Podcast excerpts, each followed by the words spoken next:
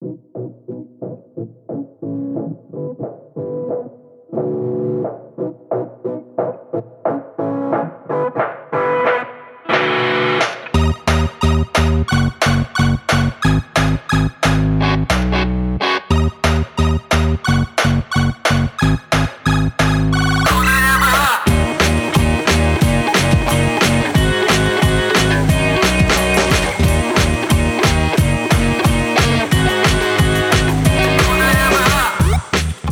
привет!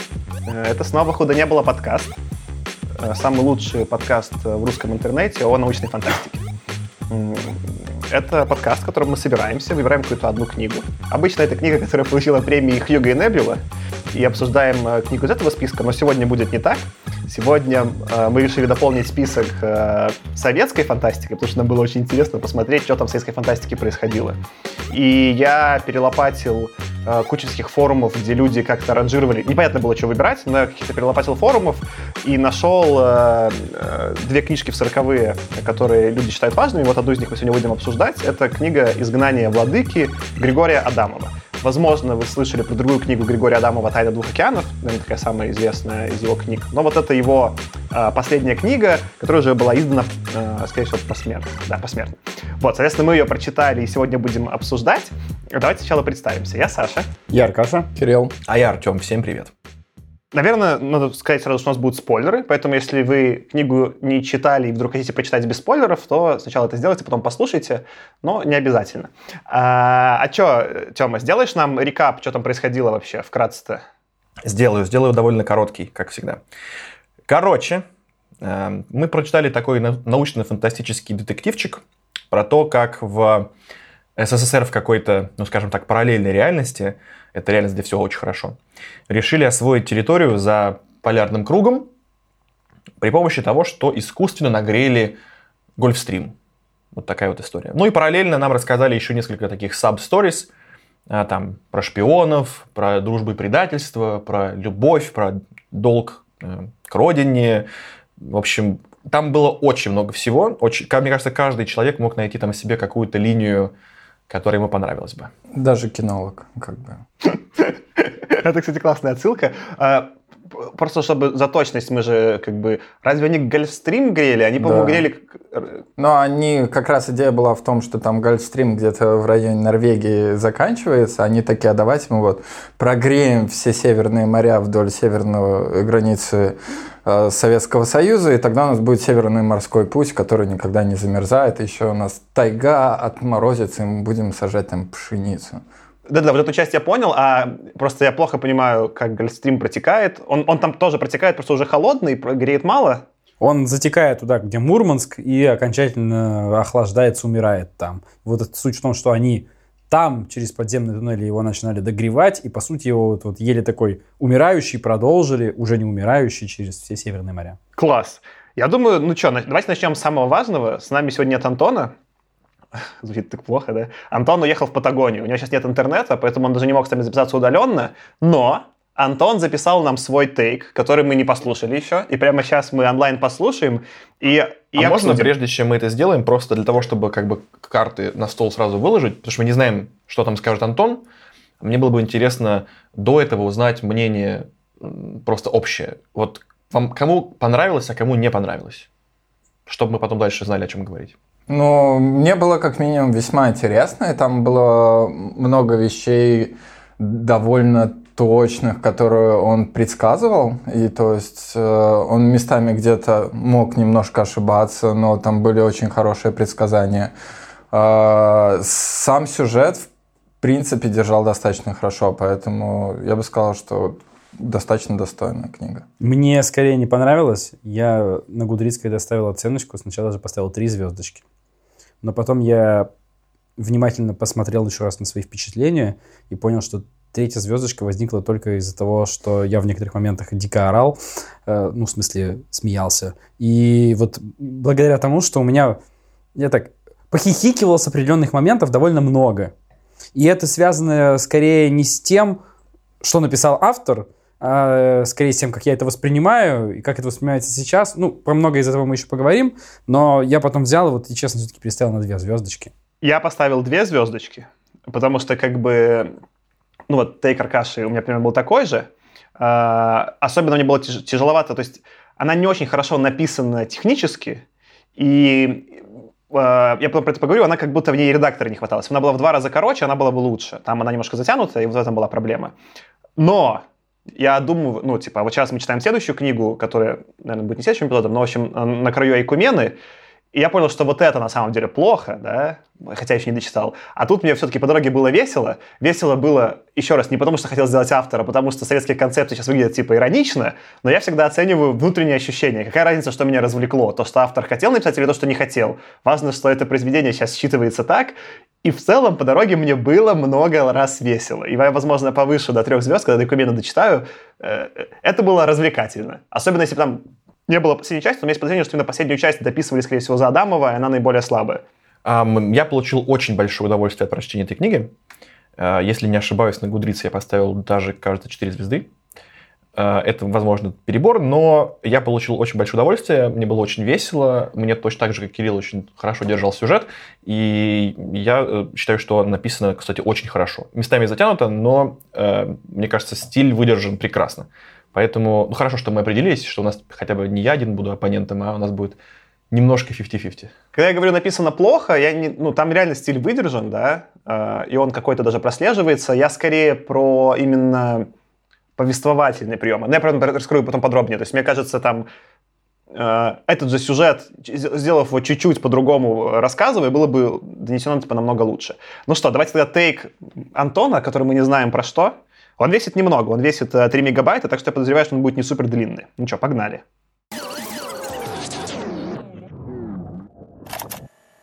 Предлагаю мысленный эксперимент. Уберите из сюжета книги геликоптеры, электромобили, скоростные экспрессы и представьте, а что изменится в сюжете. По-моему, не изменится вообще ничего. И поэтому это даже не научная фантастика направление сюжета там никогда не задавалось технологиями. Технологии были всего лишь даже не инструментом, а просто бэкграундом и декорациями к тому, что происходило. В целом понятно, как эта книга оказалась на полке научной фантастики в магазине, но странно думать, что она могла оказать какое-то влияние на жанр научной фантастики, потому что она им по большому счету не является. Там не рассматривают вопрос о том, как роботы повлияли на человечество, или как дальние космические перелеты повлияли на людей, или что произойдет даже с экологией Земли, если мы будем предпринимать э, какие-то масштабные проекты. В целом книга очень плохо состарилась, потому что в ней в основном беспокоятся о иностранных шпионах, э, контрреволюции, а это занимало умы людей в 30-е годы, но не сейчас. И сейчас это совсем какая-то неактуальная проблема. Ну и это, конечно, совершенно не научно-фантастическая угроза, а обычная бытовая. Про нее можно было написать книгу в сеттинге 18-19 века, как угодно. Фантастика здесь ни при чем. Наверное, даже зацензурировали бы книгу примерно так же, а ее точно цензурировали, потому что там есть Министерство государственной безопасности – а Народный комиссариат внутренних дел переименовали в МГБ только в 1946 году, то есть после смерти автора. Читать все это было очень тяжело, и в первую очередь из-за того, что главные герои проработаны как выдолбленные из полена истуканы. Это уже моя пятая попытка записать этот тейк, и я все никак не могу подобрать слова к тому, чтобы объяснить, почему персонаж в жанре сын маминой подруги это не жизнеспособная концепция к тому, чтобы вообще сделать какое-то читабельное произведение.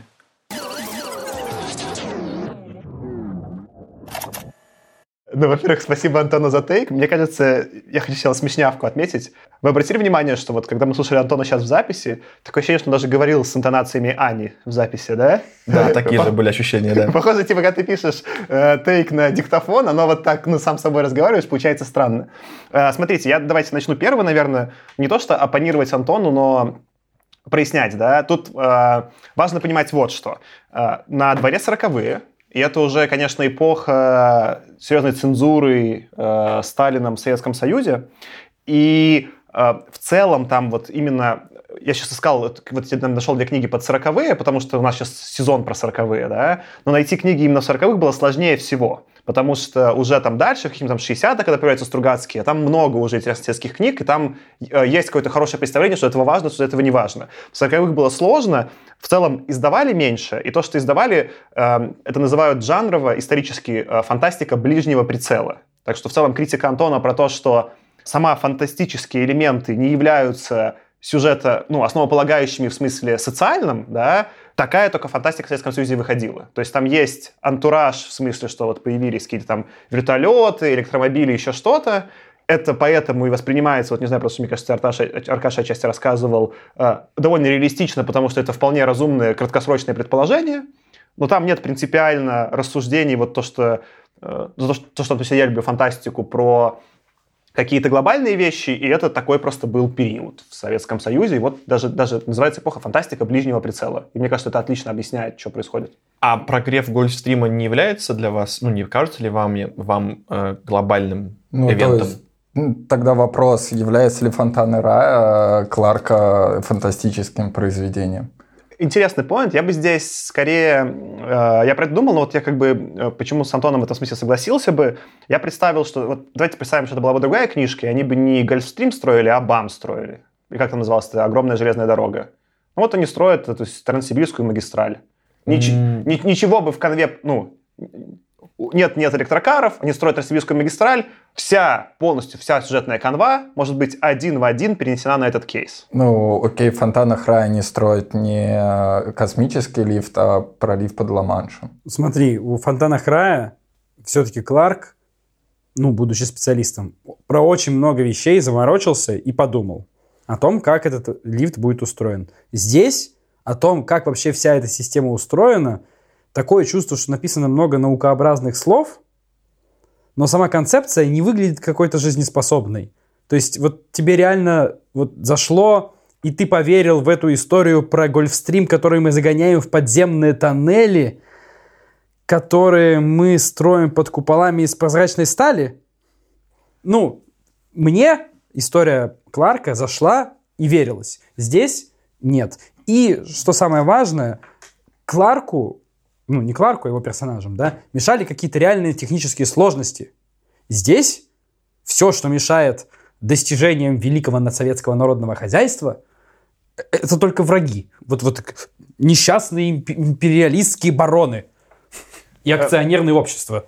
Я хочу поплюсоваться, э, вот про, мне кажется, про врагов классный тейк, да, что у Кларка там же они там, там я помню, чувак там поднимался что-то по лифту, у него были проблемы именно с тем, как он устроен, они не могли его там построить. Там технические сложности, связанные с концепцией лифта. А здесь реально все сложности были кто-то что-то взорвал. Ну, короче, там это все не связано с фантастикой напрямую. И про шахты вот для меня был этот... Э, я вот понял, где там для меня автор подумал, где не подумал, да, когда он пишет и описывает какие-нибудь там электрокары, это нормально описано, и в целом, ну, похоже, что он такой просто как инженер подумал, а что, если будет батарейка, если можно ехать, и это прикольно сделано. А когда ходит до шахт, там такие, например, есть очень допущения простые, никак не раскрытые, что вот мы прогреем, да, гольфстримом, допустим, даже пускай шахты работают, пускай это работающая методология, так они сделали, да, и потом говорят, ну, и просто в природе ничего такого не случится, просто тайга зеленой станет, что там, типа, степь станет зеленой. Хотя такое я, типа, думаю в своей голове, там же просто апокалипсис на всей планете случится, там Америку затопит. Ну, ну если ты такое возьмешь, начнешь на Земле, типа, фигачить, коснется всех, а это вообще автору не интересно. Ну, я не читал «Фонтаны рая», но думаю, что если бы я прочитал их, э, то не стал бы говорить о том, что поскольку фонтаны рая имеют, значит, проблемы технические, а это произведение имеет проблемы только с врагами, то поэтому это произведение неинтересное. Или не способно создать, ну, какой-то... Ну, не, не способно быть классным произведением, которому можно поверить. Мне не кажется, что в этом есть какое-то противоречие, просто использован другой стиль. А, и, и в научной фантастике, мне кажется, достаточно, ну, то есть не обязательно иметь проблемы технического характера для того, чтобы ну, сделать какой-то классный антураж. Так, а мне кажется, take Антона не про то, что это делает, ну, то, что нам книга не понравилась, это скорее собра... я, я, я не знаю, мы сейчас Антона не можем спросить, но мне скорее книга не понравилась именно из-за своей советскости и стиля повествования, а не из-за самой фантастики. Просто скорее take Антона, что это не не научная фантастика в том смысле, как фантастика, которую получала Хьюго и Небюла. Это скорее фэнтези. Там есть setup вот этих, типа...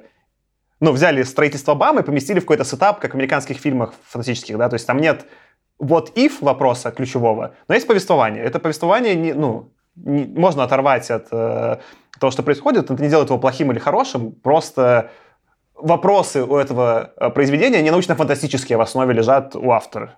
А как вообще думаете, для кого книга писалась?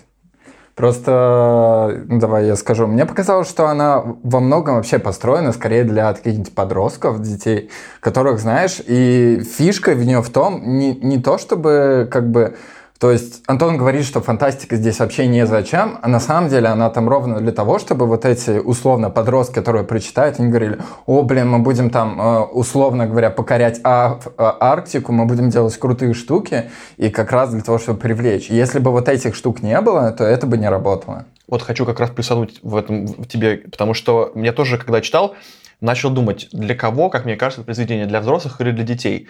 С одной стороны, много похожей на научную терминологию, которую мы, ну, мы не знаем. Многие сомневаются, да, тем, возможно, это просто наукообразная терминология, и на самом деле в ней очень мало смысла. Но такое количество терминов может как будто бы отпугнуть ребенка, ну, какого-то среднего ребенка, который, может быть, фэнтези лучше прочитает про эльфов.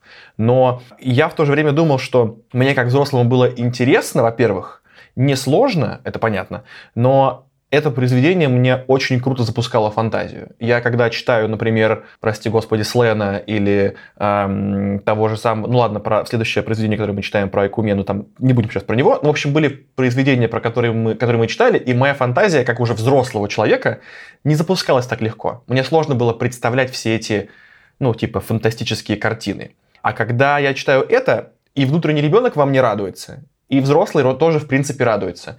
И понятно, что я не могу сейчас обратиться к писателю, спросить, типа, ты для кого писал, и ты что писал? Ты писал пропаганду, ты писал утопию, ты писал, может быть, сатиру. Я не могу спросить, но тейк про то, что вот слишком по-советски все написано, я его купил. Я купил то, что для меня это была не пропаганда. Я вообще пропаганду здесь не вижу именно потому, что когда мне говорят тысячу раз в лоб, что это про Советский Союз утопический, я не могу считать, что это пропаганда. Я считаю, что это альтернативная реальность, которой совершенно не было, и это значит как бы абсолютная фэнтези для меня. В этом смысле это для меня работало, потому что я не думал об этом как о м, мне пытаются впихнуть какую-то идею. Для меня это была совершенно новая идея, такой как будто бы не было. Я, я как бы хочу развить. Мне кажется, то, что ты рассказываешь, я бы такую провел параллель, что эта книга, если вот именно брать с кем-то сравнивать, это скорее Жюль Верн, Похоже. То есть это, это приключенческий явно, ну то есть там, потому что это еще мальчик Дима, главный герой, это явно таргетированный на подростков приключенческий роман с антуражными вот этими элементами фантастики, написаны в советском сеттинге.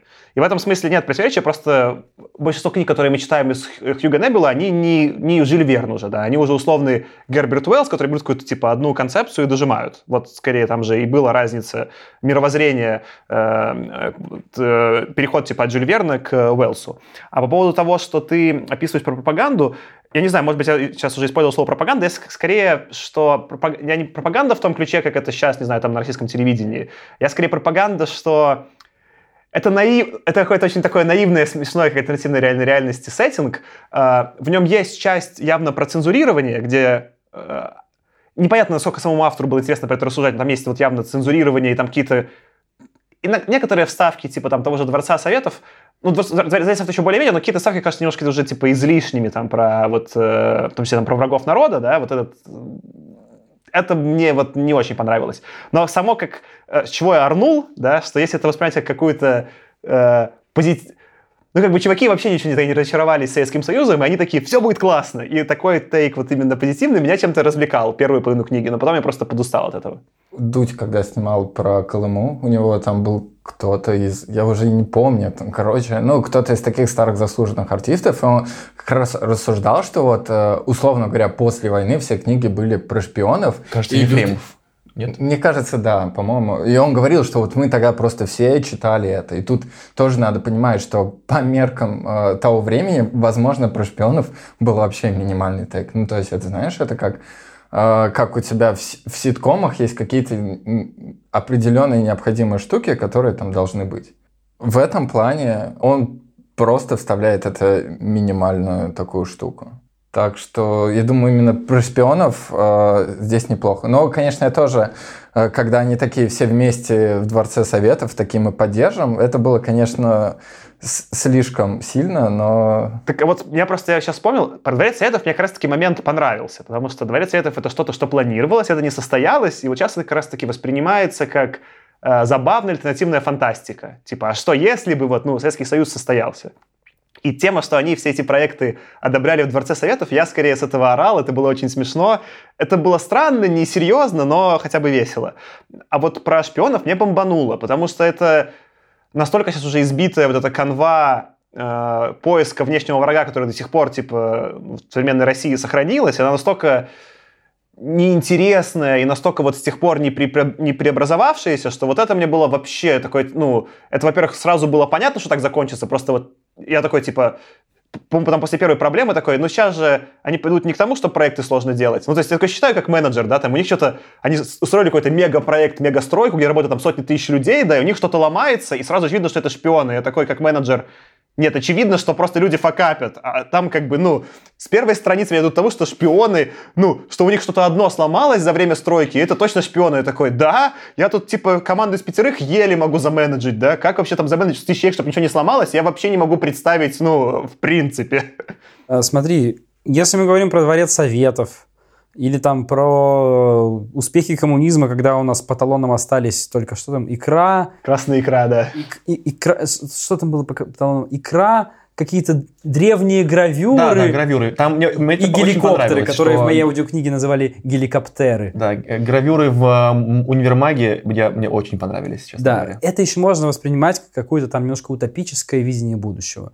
Но когда тебе рассказывают в сороковом году, Э, три года прошло с 1937 года. Про... Это 46, это 46 год. Это... Нет, нет, ну писал там 40-го, насколько я помню. Ну, 40-го. Ну, ладно. По-моему, 40... С 37 -го года не так много прошло. Около 43-го он писал, да, по-моему, ну, и потом окей, позже. то есть, ну, 6 лет прошло, да? Немного меняет. Про героических, добрейших и справедливейших майоров госбезопасности – которые всеми силами сначала соберут необходимое количество доказательств и только уже потом предъявят обвинение нища... врагу народа, такому ужасному, да, и даже вот его не остановят, хотя знают, что он, возможно, совершит преступление. Это откровенная пропаганда. И тебе сознательно формируют некоторый образ, как бы определенных роли, вот, и, и немаловажные роли в советском государстве. И, это и, и более того, когда мне, что мне даже очень понравилось в этом смысле, когда э, майор пробирается через поле э, пшеницы и встречает комбайнер, и комбайнер, узнав, что он работник спецслужб, он обрадовался, удивился, ему стало интересно поработать с этим майором, а не испугался, это же классно. И я подумал, как жаль, что этого нет. И именно поэтому, именно поэтому того, что ты сказал, Аркаш, я не воспринимаю это как пропаганду. Это настолько далеко от правды, которую мы знаем, что это не, не может быть сейчас для нас пропагандой. Это полная противоположность истории, а для меня это значит утопия.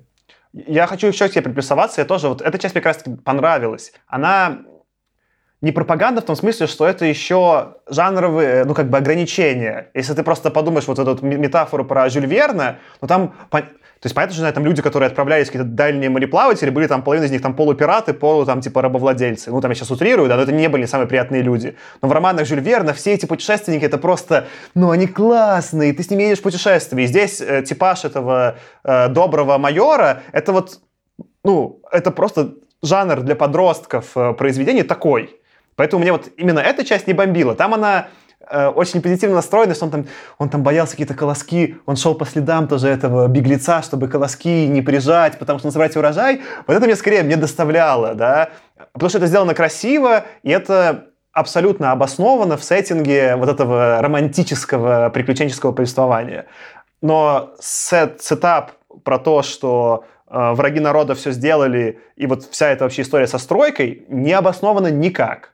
И, и вообще, зачем там эта огромная стройка, да, а, как вообще вот это типа советское воззрение в то, тоже для меня не бьющаяся метафора, да, приключения мальчика на льдине, да, понятно, как это бьется, а зачем там эта стройка вообще была, ну, именно как э, жанровый элемент в приключениях, мне было непонятно. Мне показалось, что каждый элемент настолько карикатурный в этом произведении, настолько обоснованный тем, что, чего нас, ну, что, вся клюква, которую мы можем только вобрать в себя из сейчас уже американских фильмов, она вся есть в этом произведении. А, про огромные стройки, которые непонятно, на самом деле, обоснованы или не обоснованы, инвестиции в них обоснованы или не, или обоснованы, про риски, которые на самом деле не очень хорошо э, оцениваются, про добрых майоров, про авантюристических э, мальчиков, которые, значит, и любят и семью, и, и мир, и Советский Союз.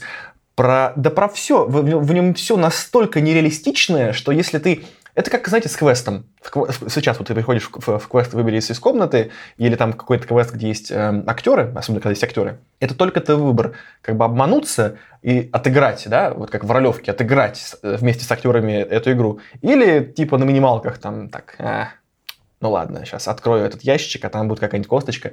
Но вот здесь все было настолько как в этом квестовской комнате, настолько э, гуашью нарисовано, настолько был грим густой, что все настолько было вот либо поверь, либо не, ну, не, не понравится. И я это все вот как-то купил. Ну, вот ты говоришь про клюкву. Клюква это все-таки немножко не то. Клюква это то, что делается зачастую либо по незнанию, либо по каким-то стереотипам. Он это делал не по стереотипам. То есть, если бы я прочитал что-то подобное, и оно было бы раз в 10-15 короче, написанное, наверное, сейчас или, может быть, там, в 90-е, я бы воспринимал это так, как ты говоришь. Но это написано тогда, и автор совершенно искренен в этих вещах, как мне кажется. Потому что там нужно же понимать, да, предысторию автора. Автор родился в 86 году и в 15 лет вступил в большевистскую ячейку, и там где-то там, где я читал него, было написано, стал профессиональным революционером. Он участвовал в террористических актах по подрыву каких-то, э, там, по-моему, какой-то они корабль взрывали с какими-то документами о чем-то, или подрывали какое-то хранилище о восстании на каком-то корабле. Я вот уже точно сейчас не помню, но человек участвовал в террористических актах, в большевистской террористической группировке. Вот он был, в принципе, человек идейный. Да, думаю, что если бы я читал это тогда, я бы по-другому прочитал. И, как мне кажется, он, ну, не знаю, верит, насколько искренне верит, но кажется, что все-таки он верит во все то, что пишет. Он пишет это не потому, что, как ты говоришь, да, это вот такая забавная карикатурка. Нет, для него это по-настоящему, и он это вот настоящее, при той реальности, которая его окружает, пытается в голову, тем более, что даже вот каких-то подростков впихнуть. И не все-таки, как не пропаганду, это воспринять сложно. У меня очень сильные сейчас флешбеки с 1984. Я просто хотел еще типа тейк Аркадия добить про то, что там же вот этот автор Адамов, он э, перед тем, как эту книгу написать, или там в процессе написания, он реально сам еще в путешествие по Арктике отправился. То есть он как бы был прям реально, ну, упоротый, в, данном случае в хорошем смысле. Он как бы э, взял, прям поехал и там позырил, как оно все. И ну, это как бы мощно, то есть, и вот эта часть про, очевидно, что потом там куча всех этих тем заходов про Арктику, она написана видно, что с каким-то пониманием дела, что он вроде как понимает, что происходит. И именно поэтому для меня вот то, что может быть, не пропаганда, но почему для меня не работали тейки там про часть, например, там, про эту глобальную стройку, потому что это вот на серьезных щах, что вот это нужна глобальная стройка, человеческие жертвы, это слишком на серьезных щах versus смешное, что там появились, короче, не знаю, в Воронеже электро, электрокары. Это было как бы классно. И, и там такой вот у меня все время был диссонанс. Вот я сейчас понимаю, с вами разговариваю, что все-таки, да, там есть две книги. Там есть одна книга, это вот «Приключения мальчика», грубо говоря, да, которая, если вот все остальное выкинуть, она, ну, прикольная и даже местами смешная. А есть книга э, «Советская пропаганда на серьезных щах» про глобальную стройку, и я не мог это серьезно никак воспринимать. И вот э, они для меня все время с друг другом воевали, контрастировали, и там какое-то как будто было противоречия, и, в принципе, наверное, это можно было как-то интересно раскрыть, ну, то есть можно было два жанра смешать, грубо говоря, как, не знаю, фильм «Титаник», где у тебя тоже, по сути, драма и блокбастер, да, но их смешал Кэмерон так, что получилось круто, а здесь в итоге итоговый клиффхенгер был в том, что это все были шпионы, да, и это для меня было очень разочаровывающе по повествованию. Ну, тут еще такой момент, что в итоге-то СССР э, на, на Чукотке, мне кажется, бурились сверхглубокие скважины, там, типа, формата 10 километров и так далее. То есть в некотором роде какие-то проекты похожего типа на самом деле были. Второй момент, что...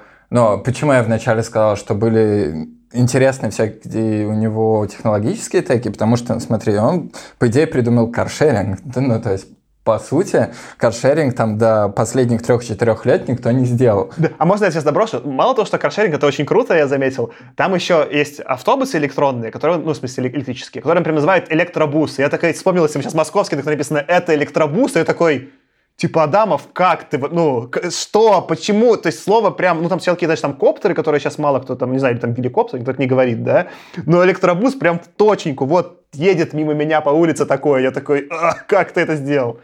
Вот, а они переписывались э, радиотелеграммами, то есть тут привет Дурову, он молодец. Ну, то есть электротранспорт тоже это, там был скайп у них, ну, условно говоря, да, то есть видеосообщения и так далее.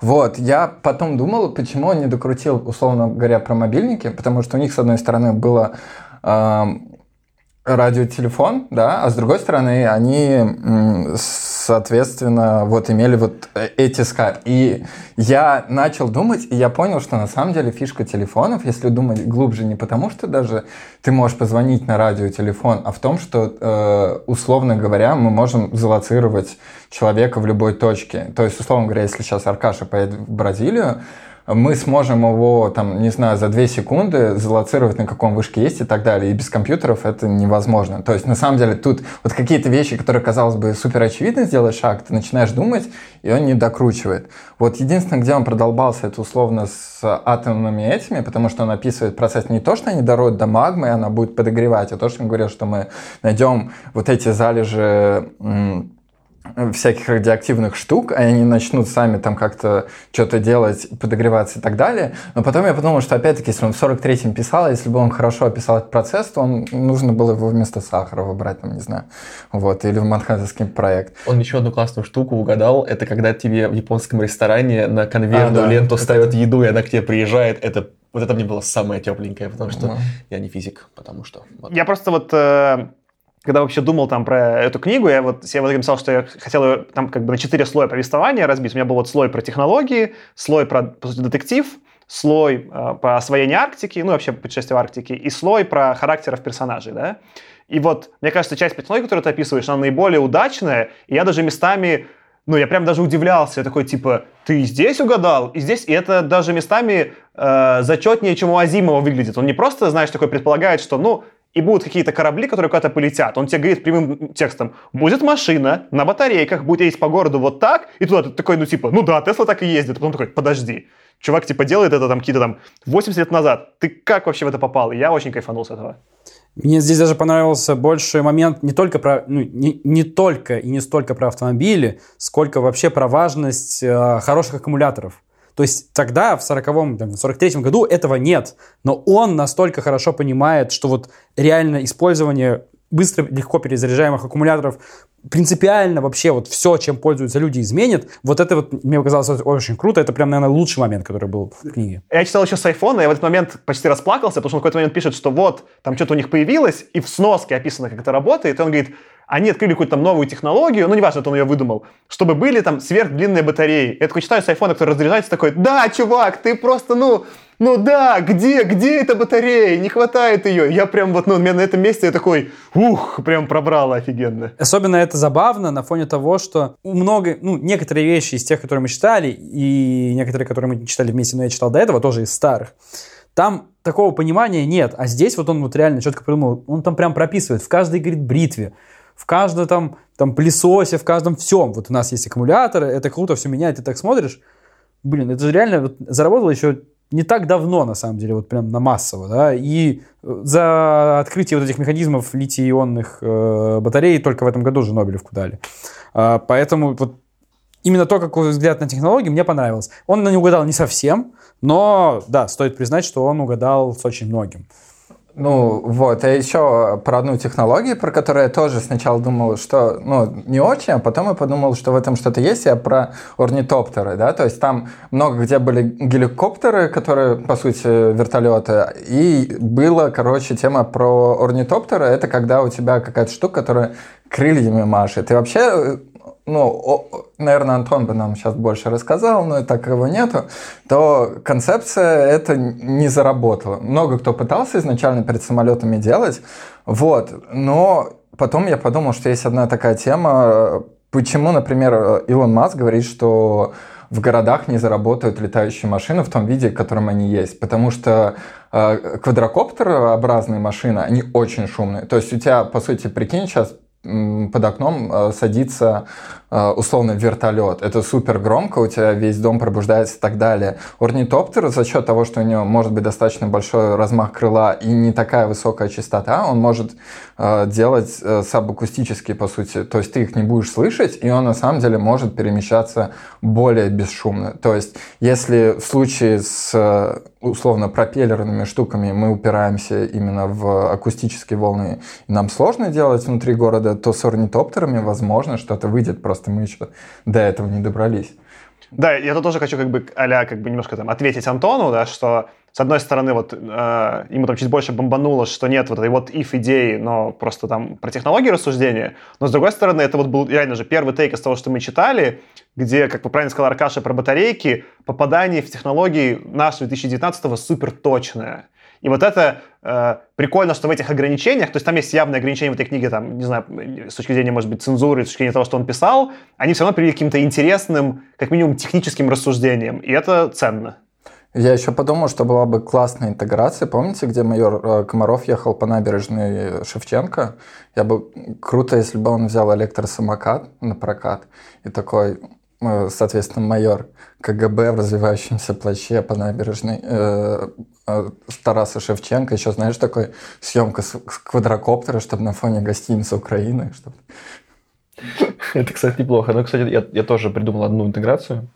Она получилась вообще-то не очень, ну, как бы не в ней, мне и так было довольно забавно читать это произведение, поэтому на контрасте интеграция не, не будет супер смешной. Но, в общем, идея такая, что мне кажется, что очевидно, что в, в этой вселенной не было февральской революции, потому что такой СССР не мог произойти в результате насильственных действий.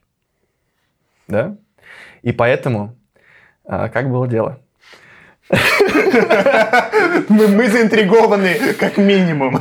Дело в том, что к Николаю II Пришла консалтинговая фирма «Рабочанский, солдатов и партнеры» с PowerPoint презентацией о том, почему текущий политический строй неэффективен. И они аргументированно доказали ему, что, в общем, надо все поменять. И он добровольно как бы ушел от власти. Ну и там дальше какой-то логотип Рабочанского солдата и партнеров. И коммунизма, да. Они в Екатеринбурге ему показывали презентацию. Да, в пещере под дулами этих. Но тут э, другой вопрос есть у меня. Почему Березин такой маньячина по оружию? Ой, можно я вот пока мы к оружию не перешли, запомним, я просто хочу... Раз мы, мы все про технологии поговорили, или мы еще хотим? Просто я вот хотел вернуться немножко назад к прошлой теме, и я, у меня прям записано пару цитат, там, несмотря на то, что там сам язык еще такой вот пропагандистский, да, ну, на мой взгляд, все вот эти фразочки ну, он не совсем пропагандистский, конечно, потому что фразочки типа «честная, Лени... честная, честная пионерская, честная ленинская», уж не может быть, так правда кто-то говорил. Верю даже, что кто-то говорил. Но там просто были совсем такие выражения. Вот одно мне понравилось. Я не записал точную цитату, но я запомнил смысл. Там, когда вот эта девушка Ирина, когда нам ее представляют, помните, да? Она сидит дома, в квартире у себя, и радуется. Она же отмечает свой второй день рождения, ее первый год на первом заводе. И это настолько меня вот выморозило. То есть, ну серьезно, вот, вот я не знаю, было ли так у кого-то, но... Это, Ох. Аркаша, это один из моих любимых. Я вот в этот момент понял, что дальше будет весело. Ну, потому что это настолько в наши дни кажется нелепо, но настолько легко вот в этом представить мире позитивистского будущего. Я такой, ну, не то, что даже она празднует, но что ей все вспомнили, и все ее друзья цветы ей принесли поздравить с годовщиной на заводе. Я так, я, я очень кайфанул, это было так смешно. Вы да, меня да, простите, да. но я праздную на, на каждой работе дни рождения с коллегами, приношу им пиццу, там колу, э, может быть, фрукты, и понятно, что немножечко это отличается. Не-не-не, подожди, ты это... празднуешь годовщину устройства на работу? Да, ну не каждый год, но первый год обязательно праздную. Всегда со всеми, на всех работах. Ну, к слову, ты, ты же HR, правильно? Ну, как да. бы, в, в этом смысле, ну, тема больше нас разбирается, что хорошо, что плохо. Да, я такого реально не видел в офисах, но это прикольно. Блин, ну, это, это просто next level, понимаешь? Как бы, это опять-таки Адамов смотрит в будущее. То есть мы, мы пока не доросли. Меня скорее просто в этом больше с точки зрения иронии порадовало, что он аж просто на каком-то обыденном заводе работает, это первое, Подожди, да? не обыденном, а на гидрологическом. И самом передовом, во-первых. Он ну, там самый роботизированный завод а, в ну, всем СССР. Ну, кстати, да, это я что-то не считаю, наверное, да. Но то, что еще вот мне понравилось, что все друзья про это вспомнили сами. То есть это уже настолько... Одно дело просто как HR рассуждаешь, что прикольно поздравить сотрудника, например, там, да? Я не рассуждаю как HR, просто я рассуждаю как человек, который пришел в новый офис, и, а, и мне нравится моя работа. Я не только когда HR стал это делал, а и на предыдущих тоже местах работы приглашал всех на год компании. Но все-таки ты делаешь это с коллегами по работе, а не так, что все твои там друзья, знакомые, которые не связаны с тобой не по работе, приходят тебя поздравлять к тебе домой. Да, то есть если бы меня в офисе, условно, сейчас там я работаю в чат-фьюл, ко мне пришел там, вот сейчас, сейчас мне будет годовщина, сейчас проверим, да, Э, пришел, типа, наш э, CPO и сказал, типа, Саша, класс, типа, у нас год работы, что-то прикольно, это прикольно. Да. Но если бы вы все про эту дату знали, и в этот день ко мне пришли с цветами, я бы хрипанул ужасно. Типа, ну, при такие студенты заходите, я такой, что происходит? И Вы такие, Саша, у тебя же праздник. Я такой, что, что вы хотите от меня? Мне Аркаша- кажется, он теперь не удивится. Аркаша, ты помнишь, когда был твой первый день? Я э, дату знаю просто, как бы, ну, это, это А не- я, а я знаю, потому что у меня, типа, я я как только устроился, у нас, типа, этот знак был неоновый, я его сфоткал и в Инстаграм завел. Я могу найти по фоточке в Инстаграме. Ну, ты не помнишь. Ты же помнишь свой первый день рождения? Как бы второй-то нужно все-таки. Стыдно, стыдно, согласен. И вот второй момент меня тоже прям очень порадовал. Там описание какой-то комнаты, в которой кто-то работает. Кажется, наш чудо-майор. На стенах висели портреты вождей страны, большая цветная карта Союза. Все приспособлено для сосредоточенного труда. И вот это, вот это тоже еще одно описание, которое так плохо, что даже хорошо уже. Так, ну это же смешно было признать. Это Я- было смешно, но потом, когда я взвесил это на то, что он-то это серьезно писал. То есть, когда это пишет, я не знаю, там, какой-нибудь автор в 90-х, да, классно, чувак, это прям вот Не, повторил. у Пелевина могло быть такое. Да, да, да, да, да, вот это уже про Пелевина только что подумал. Но это пишет человек абсолютно серьезно. То есть, и, и это плохо. И единственное, чему я удивился, чему я удивился, что название Сталинск э, и, кажется, ледоход Сталин очень мало упоминается. Прям я удивился, насколько редко. Может быть, видимо, потом заредактировали, я боюсь. Просто как бы в сороковом году, мне казалось, должно было быть раз в 50 больше. Я вот хотел про эту часть просто немножко поговорить, а давайте... Мне в целом весь этот э, антураж Советского Союза меня дико прикалывал. Все, что сейчас Аркаша приводил, я, ну, это прям было дикое веселье. М- Мы, кстати, беремся, там типа было упоминание о Воронеже. э, Да, я понятно, что немножечко э, ангажирован, да. Я был, ну, я на Воронеже просто кайфанул, потому что у нас типа Тёма из Воронежа, а я с ней все кайфанул, там они в какой-то момент едут по Ну- Воронежской набережной, возле которой я жил в Москве, и в целом то, что там вот были конкретные географические точки, про которые я знаю, это был какой-то для меня новый опыт чтения. Я до этого как-то, ну, все время читаю книги, там что-то приводятся какие-то места, ну, либо про которые я не знаю, либо про которые, может, этому был, но они не в контексте моей жизни, да. А тут просто, ну, Фрунзенская набережная, ну, я жил прямо вот возле нее, я такой, я знаю это место. Кстати, я прогуглил пару мест, которые в Воронеже там описывали, и там была какая-то площадь трудящихся или что-то типа того. Такой площади сейчас, по крайней мере, нет. И я такой, эх, ну вот мог бы хотя бы, вот, ну, там, остался там полшажочка сделать, чтобы совсем реализм был. Потому что Воронеж, это понятно, что можно было... Я, я там, кстати, по этому поводу скорее в другом месте меня там э, орнул. Там в какой-то момент этот вот нап- Хи- Хи- Хинин, как там напарника я забыл зовут? э, Лейтенант? да, на- на- напар- Хинский. Хин- Хинский, да, Хинский э, попадает вот в какое-то там Подмосковье, и он говорит, да, я помню, я здесь приезжал на машине по какой-то там, условно, там, я могу сказать, но не знаю, по Октябрьской улице. Я помню Октябрьскую улицу. И это смешно, потому что Октябрьская улица есть в каждом, ну, городе Подмосковья, Москвы. Ну, это было точно, да? А он прям это говорит как какую-то уникальную точку на карте. Я такой, ну, как ты мог запомнить, чувак, Октябрьскую улицу какого-то, ну, это 350 Октябрьскую улицу в твоей жизни. Невозможно. Ну, наверное, было не на всех, но он же еще и спецагент. Понятно, что у него память прокачана. Вообще. С с другой стороны, я сам помню Фрунзенскую набережную, которая как бы тоже никнейм не, не супер. Ну, в общем, короче, мне все про, про, про, про марки я ужасно... не, не марки, как про талоны, то, что у них по талонам выдавали икру. Типа, я со всего этого... Это так все вообще необ- необычно. Просто этого... Я никогда не видел этого описанного в сверхурочном тексте, и это меня очень веселило. У меня единственное место, где мне вот бомбануло, ну, в смысле, неприятно, что там прям есть э, целый пассаж и вообще посыл про то, что э, человеческие жертвы э, принципиально важны для больших проектов, и это правильно. И что единственное, что может сделать греческого типа гражданин Советского Союза, это пожертвовать своей жизнью ради стройки. И вот это для меня, конечно, на человеческом уровне гуманистическом мне было очень тяжело. Я даже вот там выписал какую-то цитату, один из примеров. «Мы, молодежь, хотим действовать», начал, наконец, молодой человек. «Работать, творить. Мы хотим тоже оставить свой след на земле, след, нестираемый веками. Мы тоже хотим служить нашей родине, всему будущему человечеству, как наши греческие отцы и деды. Пусть даже с риском, пусть жертвами.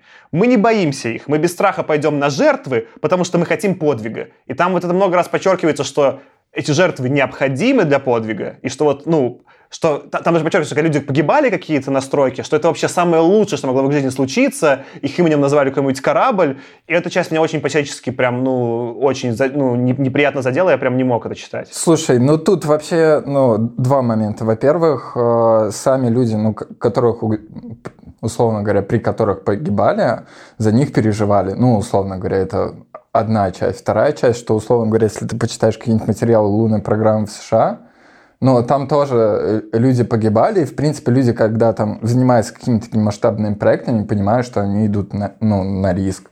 И они такие, окей, я знаю, что я могу не вернуться, там, да, если я лечу с вероятностью 50% я не вернусь. Но я понимаю, что я делаю это там для чего-то большего. И это не чисто СССРовская фишка. А, но именно посыл со словом «жертва» — это СССРовская фишка. То есть они же тут не про риск говорят, и не про то, что кто-то для себя этот риск берет, понимая, что э, в этом будет какая-то польза. Я вот, например, там еще там другую записал тоже фразу, которая для меня развивает этот тейк, почему мне с этого бомбануло. Я пойду с моей страной по тому пути, который она избрала, и разделю с ней радость победы, если случится горечь поражения. Я всего себя отдаю распоряжение будущего строительства. Это вот какой-то момент, там, по-моему, Березин говорит. И вот это вместе еще с посылом про жертву, э, это ужасно. Ну, справедливости ради, Березин в этой фразе лжет, он как раз-таки притворяется, да. А, и я слышу твой тейк, согласен, что мы много чего такого про СССР знаем, тоже, может быть, немножечко в защиту, что, наверное, если бы я вот эту пропаганду бы ждал, я бы ждал, что было смертей значительно больше. Э, там было, если не ошибаюсь, три смерти на самой стройке, таких, которые были героические смерти, про которые, ну, типа, прописано. И, и там ты я не знаю, когда я это читал, я вот именно, поскольку я проникся уже всей этой историей, то я там как бы так даже, ну, мне было, ух, так тяжело. Я не почувствовал этого там, бесцельная, значит, смерть э, ну, в угоду социалистической, там, значит, пропаганде. Ну, то есть у меня было не негативное, что вот просто взяли и растранжирили жизни, а что так было это описано, будто бы прям ну, тоже, вот, как сказал Баркаша, так вот что, типа, только, только и так герои СССРские могут погибать, только спасая, значит, родину там.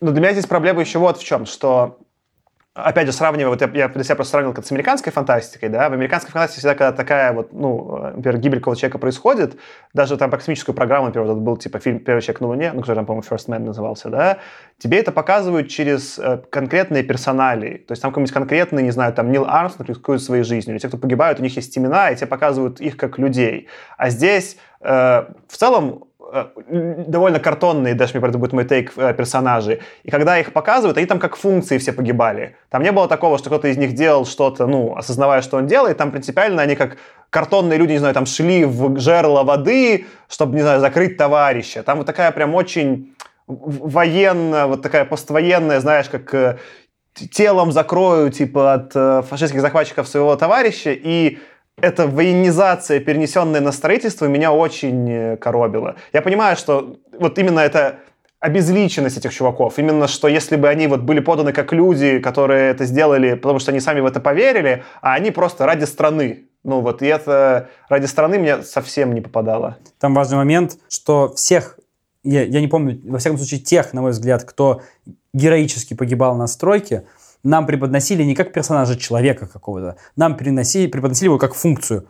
Э, это были просто хорошие работники. То есть там один из персонажей, я не помню про все смерти, но одного нам точно его вводят, объясняют как, какую-то пару там на него, знаешь, просто для того, чтобы у него хоть какая-то еще была характеристика, кроме того, что он хороший работник, но на самом деле подчеркиваю 10 раз, что он вот классный такой хороший работник, и он погибает, и, конечно, всем его жалко, но такое чувство, что жалко его только потому, что какой же он был классный работник. И вот человека воспринимают как функцию, да, и меня тоже покоробила вот та вещь, которую ты зачитал в начале, именно про то, что все это вот... Человек — это маленький такой винтик, который в первую очередь винтик для большой машины государства. Ну вот Аркаша хорошо сейчас раскрыл, э, в чем я бомбит, да, что там они именно как функции, и грусть в том, что работник погиб, а не, а не Петя погиб. Там никто не скорбит, что, я не знаю, там, я с Петей, э, вот мы с ним в столовке тусили, и он еще был, типа, смешной, да, там и что-то, а все, а кто теперь будет подвозить нам, не знаю, тележки? Ну, охренеть, кто-то будет подвозить тележки. Думаю, что, ну, я согласен с вами, ребят, думаю, что э, если, может быть, продолжать на одну из наших первых тем, что это в большей степени для детского возраста, кажется, рассказ, то мне было уместно, что единственный персонаж, из-за которого я очень сильно переживал в его смерти, это был э, майор. А про остальных, наверное, если бы мне их дали как более э, раскрытых персонажей, я бы даже слишком сильно переживал, будучи ребенком. Но, как я повторюсь, я не понимаю, для какого возраста все-таки этот рассказ. Мне было одинаково хорошо читать и моему внутреннему ребенку, и взрослому. У меня со смертью майора тоже была проблема. И она скорее э, связана с тем, что это была, не, вот ты говоришь, было мало смертей, но там было много-много смертей. То есть там сколько-то, двое, трое, четверо погибли, конкретных имен погибли на стройке, плюс какие-то еще там погибали просто за кадром, ну, может, там двое или трое. И потом еще майор погибает. То есть это не явно не первая смерть из-за всего этого вот э, сетапа, который там устроил Березин э, э, в романе. Он у тебя француз? Березин. Месье. Да, у меня, я как Березинова почему-то читал, да. Не знаю. Береза же, ну Березин. Да, да, блин, ну ладно. Видишь, эти белорусское произношение. Они там все еще очень тупо погибают. То есть э, в смысле, что... э, Я скорее такой приведу параллель. Знаешь, как если вот сравнивать с моими любимыми фильмами Марвел, да, там есть, грубо говоря, подход вот этого Капитана Америки, который просто как дурачок все время бросается на гранату, чтобы всех спасти, да. А есть подход э, Железного Человека, который, типа, сделает все, чтобы обыграть ситуацию.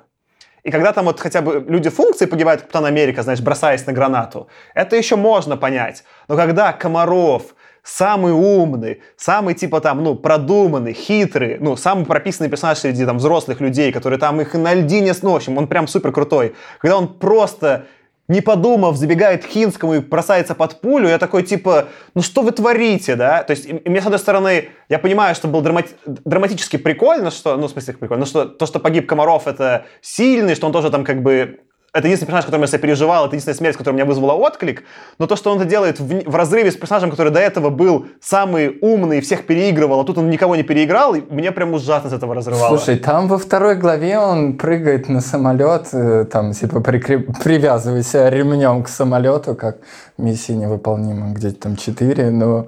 но... так в том-то и дело, он что- почти откинулся там, как бы тоже. Так в том-то и дело, что он условно Комаров, да, я даже писал так параллель, он условно Джеймс Бонд, он условно Том Круз, который... Вот, «Миссия невыполнима» классное сравнение. У меня вот какие просто две проблемы, что там есть детективная история, она написана реально как «Миссия невыполнима», и это прикольно. И Комаров это такой Том Круз, который творит безумство. Но по законам жанра не может чувак, который творит безумство, просто Том Круз, очень тупо под случайной пулей кого-то умереть в конце. Это сюжетно, не, это драматургия необоснованная. И Комаров должен был, если уж погибнуть, то типа, ну, как настоящий, не знаю, там, прыгнув с вертолета, там, ну, ну, что-то должно было, понимаешь, быть. А он такой, типа, о, Хинский, я прыгнул под пулю. И необоснованно драматургией просто.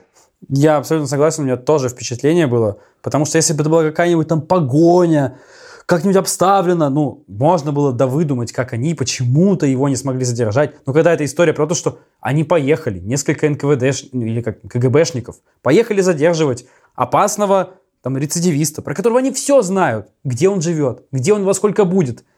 И они умудрились попасть в ситуацию, когда он с оружием отстреливается, их несколько человек, и кому-то приходится бросаться под пулю, чтобы спасти Хинского. Ну, продолбали Я пример. знаю. Понимаешь, жизнь это тоже так. Ну, типа, Ну, что не подожди. все по, про драматургию. Понимаешь, плановая экономика вся эта великая работала потому, что ей вставляли палки в колеса враги. Но почему КГБшники-то не смогли нормально сработать? Или у них тоже шпион? Может быть, в КГБ кто-то еще закрался? Может быть, еще не всех поймали? Ну как так может быть? Как вот эти советские бравые КГБшники смогли настолько профокапить? Ну, Меня вот это ну, вот иначе выморозило. ледокол бы не назвали, понимаешь? Понимаешь, и Майор вот это Комаров. действительно в драматургию в персонажа, вот эту Джеймс Бондовщину не вписывается ну вообще никак. Да, моя, моя проблема не с тем, что он погибает. Это нормально. И то, что потом называют его ледокол, это сильный ход, потому что единственный персонаж, которому сопереживаешь, и это единственная смерть, которая могла чем-то отозваться. Но драматургия его смерти, как в «Игре престолов» в последнем сезоне, ни к чему. Он ни с того ни с сего, как бы, ну, он ведет себя одним способом, как Том Круз, а потом перес- он, вспомните, он там выплыл с какой-то льдины, в скафандре, сразу на месте, отстреливается от шпионов, попадает в них, они там еще ничего не понимают, он их из скафандра выносит и уплывает со всеми, да, он прям, ну, Том Круз. А потом они реально вот идут все вместе, говорит Аркаша, подготовлено поймать одного какого-то там ученого там, да, и такие, ну, бронежилет? Нет. Ну, типа, что ты делаешь? Не, не- драматургия очень не зашла. Ледокол классно, что назвали. Драматургия отстой. Э, На самом деле меня подловило, потому что они там в какой-то момент, пос- то есть они не обозначают, что он наверняка умер, и потом в следующем они говорят, что вот э, завтра приезжает э, майор Комаров. Я такой, что? Там был такой момент, я не знаю, вас следили или нет. Потом оказывается, что они просто назвали ледокол майор Комаров, они имеют. Но там был вот, ну, он, он поиграл немножко. То есть Э, Давайте, раз вы уже спились про, про, про драматургию, вот просто ты говорил, э, Тёма, что тебе понравилось, как написано, а мне не понравилось, и не понравилось по нескольким причинам, одна из которых, что я не знаю, может быть, это потому, что книгу за ним дописывали, но эта книга абсолютно не умеет э, твисты держать в секрете. Там даже больше есть проблема, там каждый твист был в заголовке главы. И вот это меня вымораживало особенно сильно. Типа там какая-нибудь глава, где не застряли на льдине, называется «Спасенные внезапно». Я такой, ну ладно, следующие 20 страниц, в чем, ну, и там из этого, ну, как будто все время автор сам драму, ну, он заходит прикольные твисты, а потом сам все время эту драму спаливает. И вот мне в этом было тяжело читать, особенно ближе к концу, когда там и так они не супер гениальные, эти твисты. Когда он тебе еще их палит в названии, ну что я читаю вообще? И вот это была моя проблема с его стилем написания. Ну, плюс, плюс это еще помноженное на картонные. То есть, если мир описан прикольный, в целом такой, ну, технический язык у него более-менее окей, как, не знаю, какой-нибудь Азимова, да, диалоги не окей, в отличие от Азимова, но персонажи совсем уже картонные, они как бы... э, мотивации персонажей даже, на мой взгляд, были слишком упрощенные для этого мира э, позитивного там какого-то, пост, ну, не постсоветского, но знаешь, типа, альтернативной истории. Эти персонажи слишком сами мало верили в то, что, ну, у них не было какого-то интересного задора в этом всем самим участвовать. То есть это вот весь этот заход, особенно с Березиным, что он просто предал из-за... Он, он просто почему-то ревновал к Лаврову, из-за всего этого предал прям всю страну, ну, вообще ни к чему. Это, я так, типа, с этого прям меня бомбануло.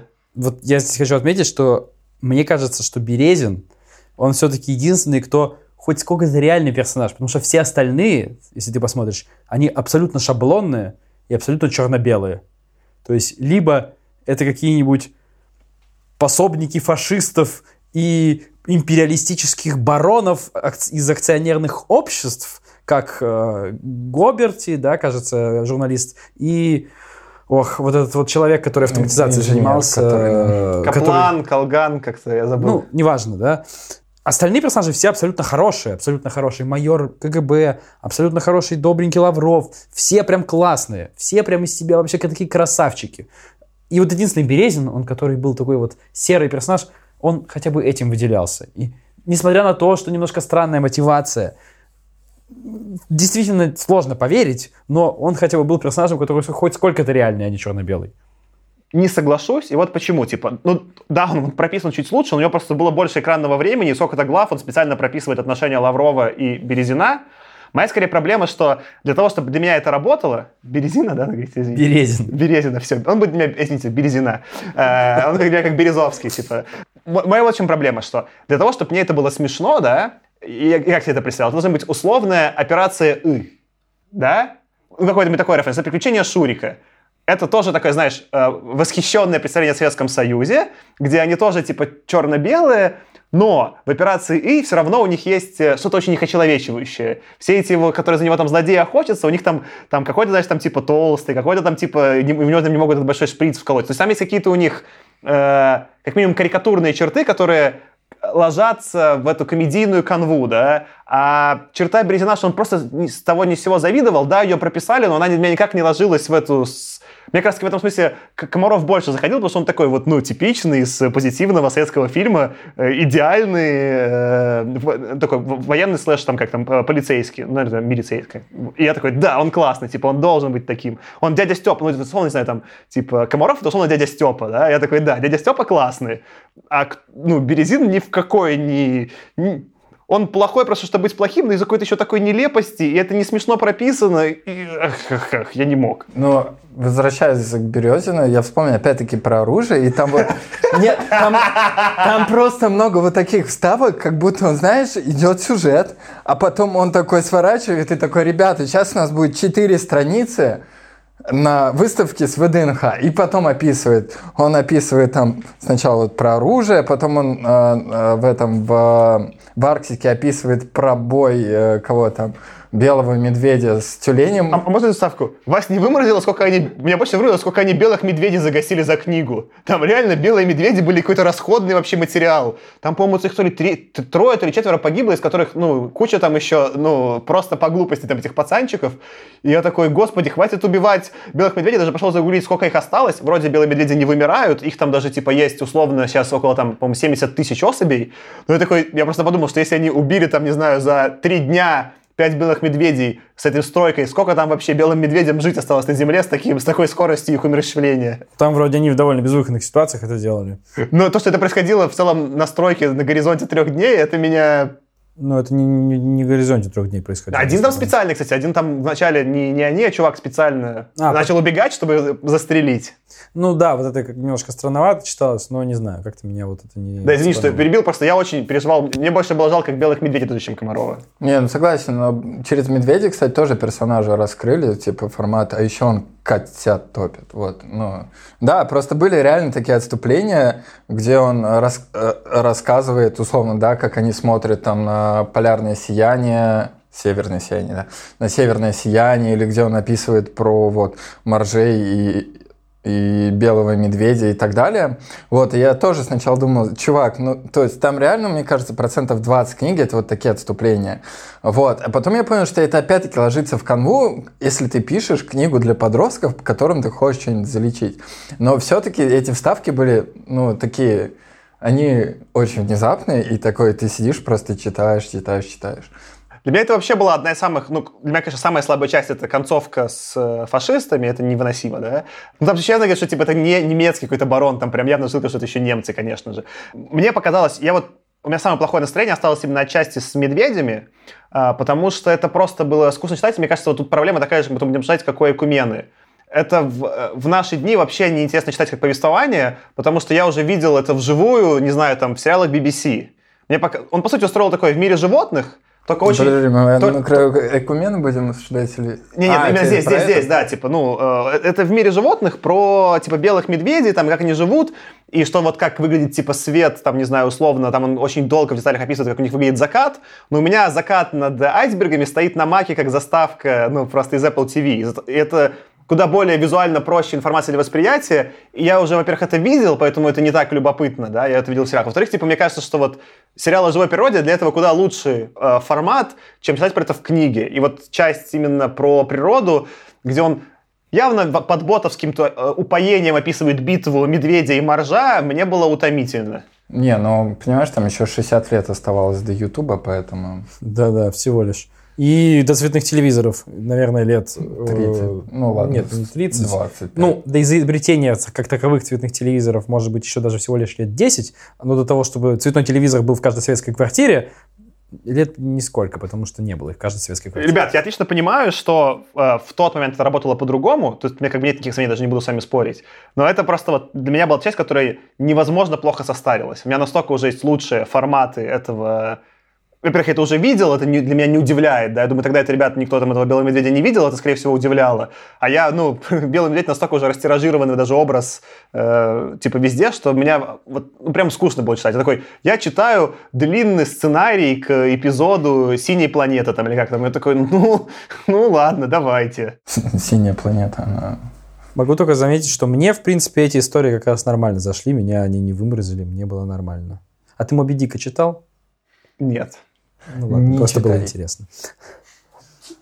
А ты, Кирилл, еще говорил про коллекцию Мессия. оружия у нашего персонажа Березина. Что ты хотел сказать? Я тебя перебил просто 15 секунд. Да не, ну э, просто я не, ну тоже не совсем понял, зачем это там. Потому что когда они едут в условно в Арктику, он рассказывает про какие-то арктические сцены, это окей. Ну почему у этого чувака, который просто какой-то там доцент, я не знаю, у, у него какая-то коллекция, которая просто достойна, не знаю, какого-нибудь маньяка, потому что у него там, не знаю, катана, бумеранг боевой, еще что-то. Я просто зачем? У меня скорее типа э, э, эта часть у меня вызвала больше недоумения, Потому что ты хорошо описываешь, так выглядел бы какой-нибудь типичный суперзлодей в американском фильме, да, у него висели бы катаны на стене, еще что-то, это нормальный текущий там, ну, этот вот шаблон какой-то, да, там для американского, не знаю, фильма. но ты читаешь, это все-таки идеализированная версия Советского Союза, в ней не может быть личного оружия у людей. Это ну, допущение невозможное в рамках, где происходит согласование в Дворце Советов. А тут это допущение есть. Я просто оно для меня было настолько удивительно неуместным. Оно не то, что мне было такое, типа, что, откуда, откуда у него коллекция боевого оружия, и это легально? Что? Мы, типа, ну, пускай и в позитивную, но версии постсовка. Куда смотрят майоры и лейтенанты КГБ, мне тоже было совершенно в этот момент непонятно. Точнее, непонятно стало потом, когда я понял, что ну, лейтенанты и майоры КГБ у нас такие бравые и, казалось бы, вообще за всем услеживают. Э, я единственное, что хотел еще сказать по этому поводу. Нужно это, на самом деле, понятно зачем, для того, чтобы объяснить концепцию, нужную дальше, лучевого пистолета. Вот, вот подробно вот так вот ее разжевать. Mm. Вот Березин разжевывает вот нашему мальчику, господи, как его зовут? Дима. Диме. То, как это работает, просто дальше это упоминается, и если там это объяснять, как бы вот просто с бухты-барахты, ну, наверное, было, в принципе, ему бы зашло, он так делал и не раз, но здесь он как-то попытался, на самом деле, грубо говоря, вот это вот объяснение повествования вставить в уста героя, в принципе, окей. Просто то, что для этого не пришлось сделать, выглядело еще хуже. Мне, кстати, хочется сказать, что в этом смысле то, что меня значит, притянутый за уши сюжетный поворот. Там же у мальчика есть собака, я не разбирался в породах, я погуглил, у него порода Newfoundland. И это канадская порода как раз-таки для, ну, э, северных земель, там, для снегов, да. И как удачно так совпало, что у мальчика, который вообще ничего не думал про Арктику, оказалась именно идеальная для выживания в Арктике порода собаки. Просто, просто, ну вот, лучше не могло быть у него. Даже Хаски было бы хуже, чем Ньюфаундленд. И он такой, типа... Ну, ну слушай, с другой стороны, у него старший брат есть, который вроде как связан с Арктикой.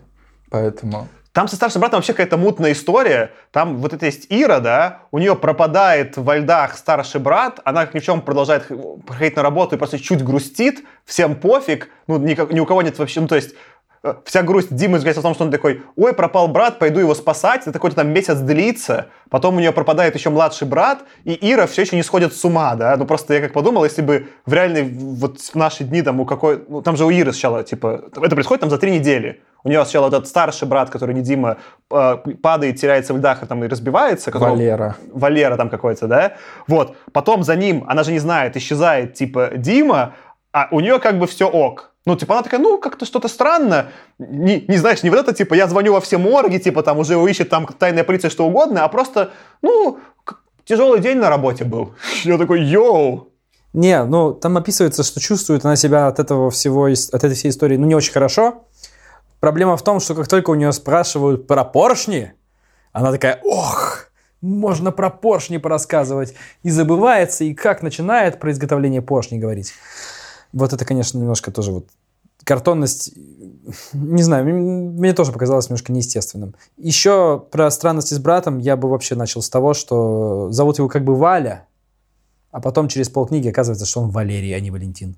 Так нельзя с Валерой? Не, ну слушай, Валеру можно назвать Валей. Я, я, Мне вот, просто так не, не, не, подожди, там была штука, что в конце Диму почему-то Вадимом называли. Вот это я вообще вырубился. И это мой был следующий поинт. Да, там что-то с именами было неладное. Я сейчас, раз мы зацепили, как бы вот, ну помните, я говорил, что там было четыре части у меня, про технологии мы поговорили, практику поговорили, про характер поговорили. Есть детективная часть, мне просто это хочется как раз-таки на примере а, привести а, вот то, что ты цеплял сейчас, Аркадий, что ну, там, особенно в начале, это все подается как детектив. Да, что вот, ну, непонятно, пускай мы видим, типа, издалека, что это все враги, да, но не очевидно. Э, и потом кажется, что вот он пытается это писать какой-то вот то, что в современном мире называется procedural, да, типа, ну, типичный детективный сериал, да, какой-то, где есть э, какой-то злодей, и мы его как-то ловим.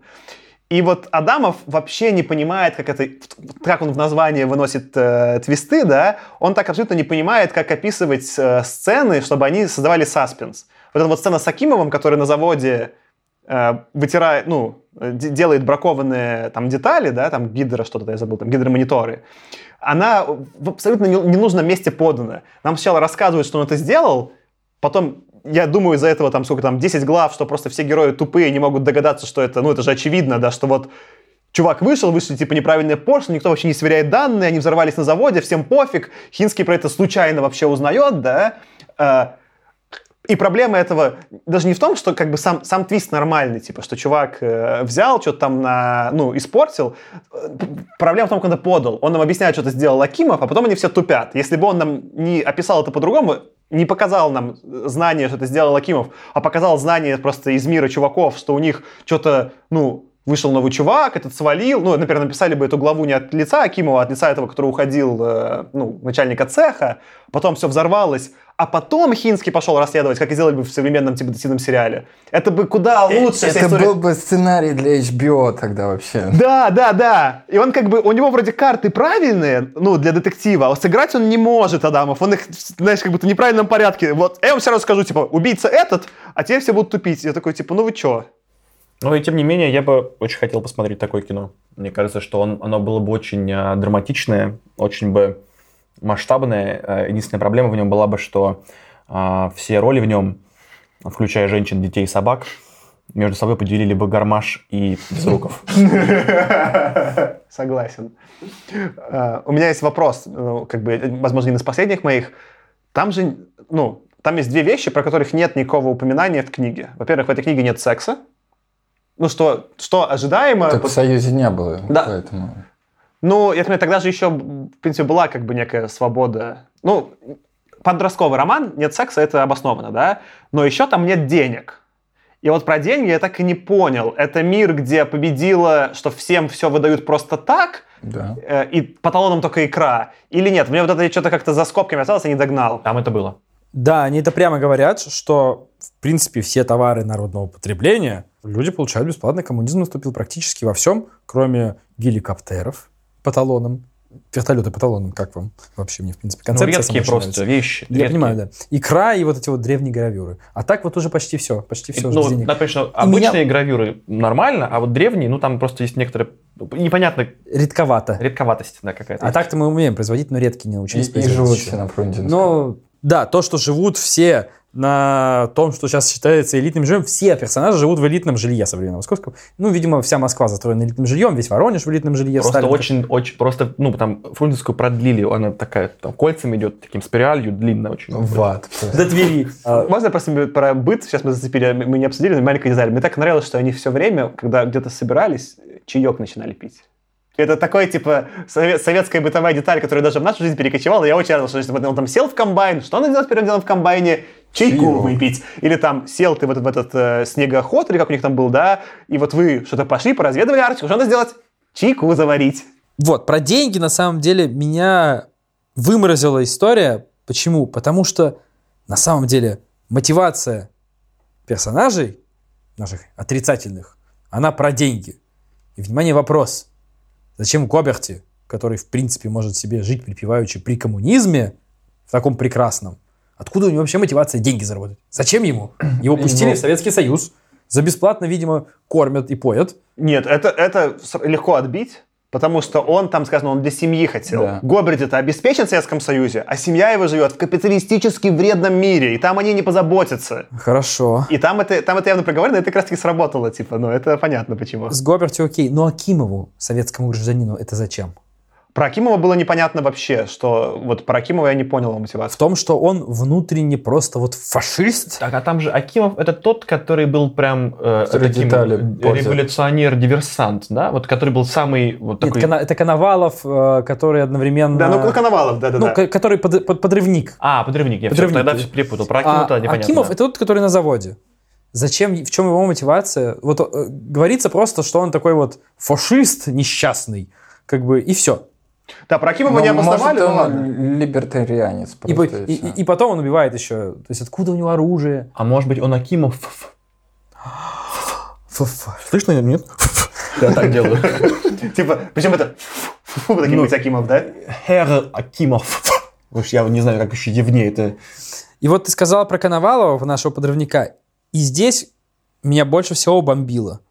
Наши бравые КГБшники знают, что у нас какой-то диверсант, что он уже сменил паспорт, что он по поддельным документам едет на ледоколе в Арктику к критически важной для Советского Союза мегастройке. Что они делают? Они подсаживают к нему майора на корабль, который за ним практически не следит, и успешно наш диверсант взрывает этот майор чисто по случайности в последний момент догадывается, хотя мог бы не догадаться вообще и взорваться вместе со всем, догадывается посмотреть какую-то видеозапись, почему он там один, Почему там не 10 этих КГБшников, которые за всем следят? Как он пронес бомбу? Они пьют чай в Как, комбайне. как это вообще все могло произойти? То есть они вроде бы за ним следят, и при этом, ну, они все при, то, при этой слежке умудряются делать вообще все, что ему за- заблагорассудится. При этом буквально три человека, три человека умудряются почти сорвать огромный советский мегапроект. Плановая экономика its best, как бы. Ну да, вот это для меня тоже была проблема, что там по факту это не какой-то заговор, там, где, знаешь, там это тысячи человек делали. Это реально три человека, причем не супер искусных, и никому даже, ну, нам подают, что очевидно, что это враги, и как бы вроде это как есть на уровне подсознания, да, но никому даже в голову не пришло какие-то вообще базовые методы безопасности, когда какая-то происходит вот какие-то у них проблемы, да, никто же начинает даже расследовать, все такие, ну, ну, нормально. То есть там ни у кого, ни у кого даже мысли вот у всех героев, включая там Иры, не возникает, э, что это вообще может быть, ну, что-то не так произойти. Вот это немножко было так не, нелепо, что чтобы сорвать такой огромный проект, надо всего лишь три каких-то типа чувачка, которые сами-то не, не ахти какие. Слушай, но про это же, кстати, в конце он тоже вспоминает. Он как раз там в конце, чувак, э, главный инженер на третьей скважине, говорит, что вот мы, мы просто работали, чтобы делать, но надо же еще и следить за всем, чтобы это не продолбать. То есть Вот это меня тоже очень сильно выморозило. Вот эта вся история. Надо быть бдительным, враг следит. Это Не настолько спит, как бы да. нелепо смотрелось в конце. Не, они, ну просто он тебе объясняет, что в принципе из-за того, что все доверяли друг другу, все честные, они просто не ожидали такого ножа в спину. Так проблема, моя проблема в том, что вот Саша уже говорил, все вообще, все, что в плановой этой замечательной экономике идет не так, объясняется только и только происками врагов. Не может Советский Союз что-то неправильно спланировать, неправильно посчитать. Как бы может только враг внести, при этом все эти прекрасные советские люди будут думать, ой, как же так? Вот, не знаю, у меня в итоге, если вот мое мнение до конца высказать, мне кажется, что я прочитал какой-то адский коктейль из детской энциклопедии «Хочу все знать», фильма «Стиляги» и пинап девчонок с банки ж- пива «Жигули». И мне, как ни странно, понравилось. Мне бы понравилось сильно больше, если бы был редактор, эту книгу порезали в два раза по длине. А Вот, а- она- она- диагонально или вертикально? Не знаю, ну там водичку. Ну, в общем, она, даже с всеми нашими к ней вопросами, если бы ее просто вот, ну, сделали сжатие, она была не 600 страниц, а 300, это было бы куда более развлекательно. И мне вот в этом смысле вот была параллель, мне казалось, что типа Адамов это такой русский Хайнлайн. Да? У Хайнлайна все время бесконечно, ну, то есть книга, которую он вот написал, и как будто, знаешь, не было редактора, выкинуть половину, где все повторяется по второму кругу. И вот тут мне очень не хватало именно редактора, который порезал бы эту книгу, ну, чтобы один раз умер белый медведь, а не пять, чтобы я уже не, ну, не ну, понимаешь, там как бы каждый ход мне столько раз перепоказывают, что он перестает работать. Если бы умер один белый медведь, это было бы удивительно. Если бы комар- ну, то есть просто порезать ее наполовину было бы муа, конфетка. Ну, в смысле, что она, конечно, была бы все равно постраничной. Я добавлю, что, конечно, если бы я каждый раз упивал перед прочтением, ну, точнее, перед прослушиванием, я слушал аудиокнигу, сейчас про это еще скажу, если бы я перед прослушиванием каждый раз упивал три банки пива «Жигули», наверное, мне бы тоже лучше зашло. Но так, к сожалению, мне все-таки по совокупности факторов Что значит тоже, Аркаш? Откуда ты знаешь, как я читал эту книгу? Вот я хотел сказать про аудиокнигу. У меня еще был момент, я слушал аудио, как я уже упомянул. И аудио начитано, кажется, в 90-м году. Его читает женщина, она еще таким в традициях советских дикторов.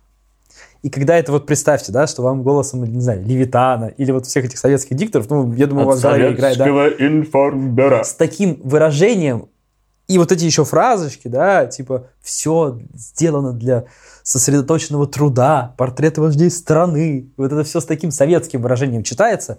Может быть, у меня вот от этого это не вызывало уже какой-то, не знаю, такой ироничный, курьезный как бы смех, а вызывало уже прям бомбежку.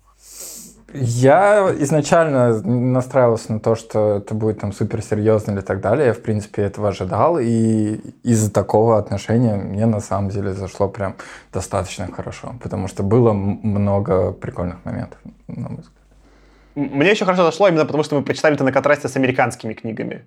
Это очень диаметрально противоположно от американских, и в смысле вот не все, что мы читали из 40-х, было классно, и это был некий такой глоток свежего воздуха. И, например, вот если в слене нам бомбило, потому что это было ни к чему, то тут это было, пускай даже если и ни к чему, то на каком-то мне понятной конве ну, э, сетапа, да. Воронеж. Да, Фрунзенская набережная, и вы... Эх, купил меня Адамов, давай, рассказывай.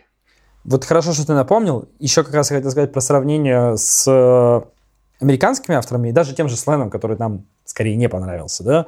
То есть американские авторы, про которых мы говорили... Скорее тебе Слен не понравился. давай, ну, давай не переписывать историю, Аркадий. Аркаш, выбирай выражение, да. Слова записаны, все, все ходы, да.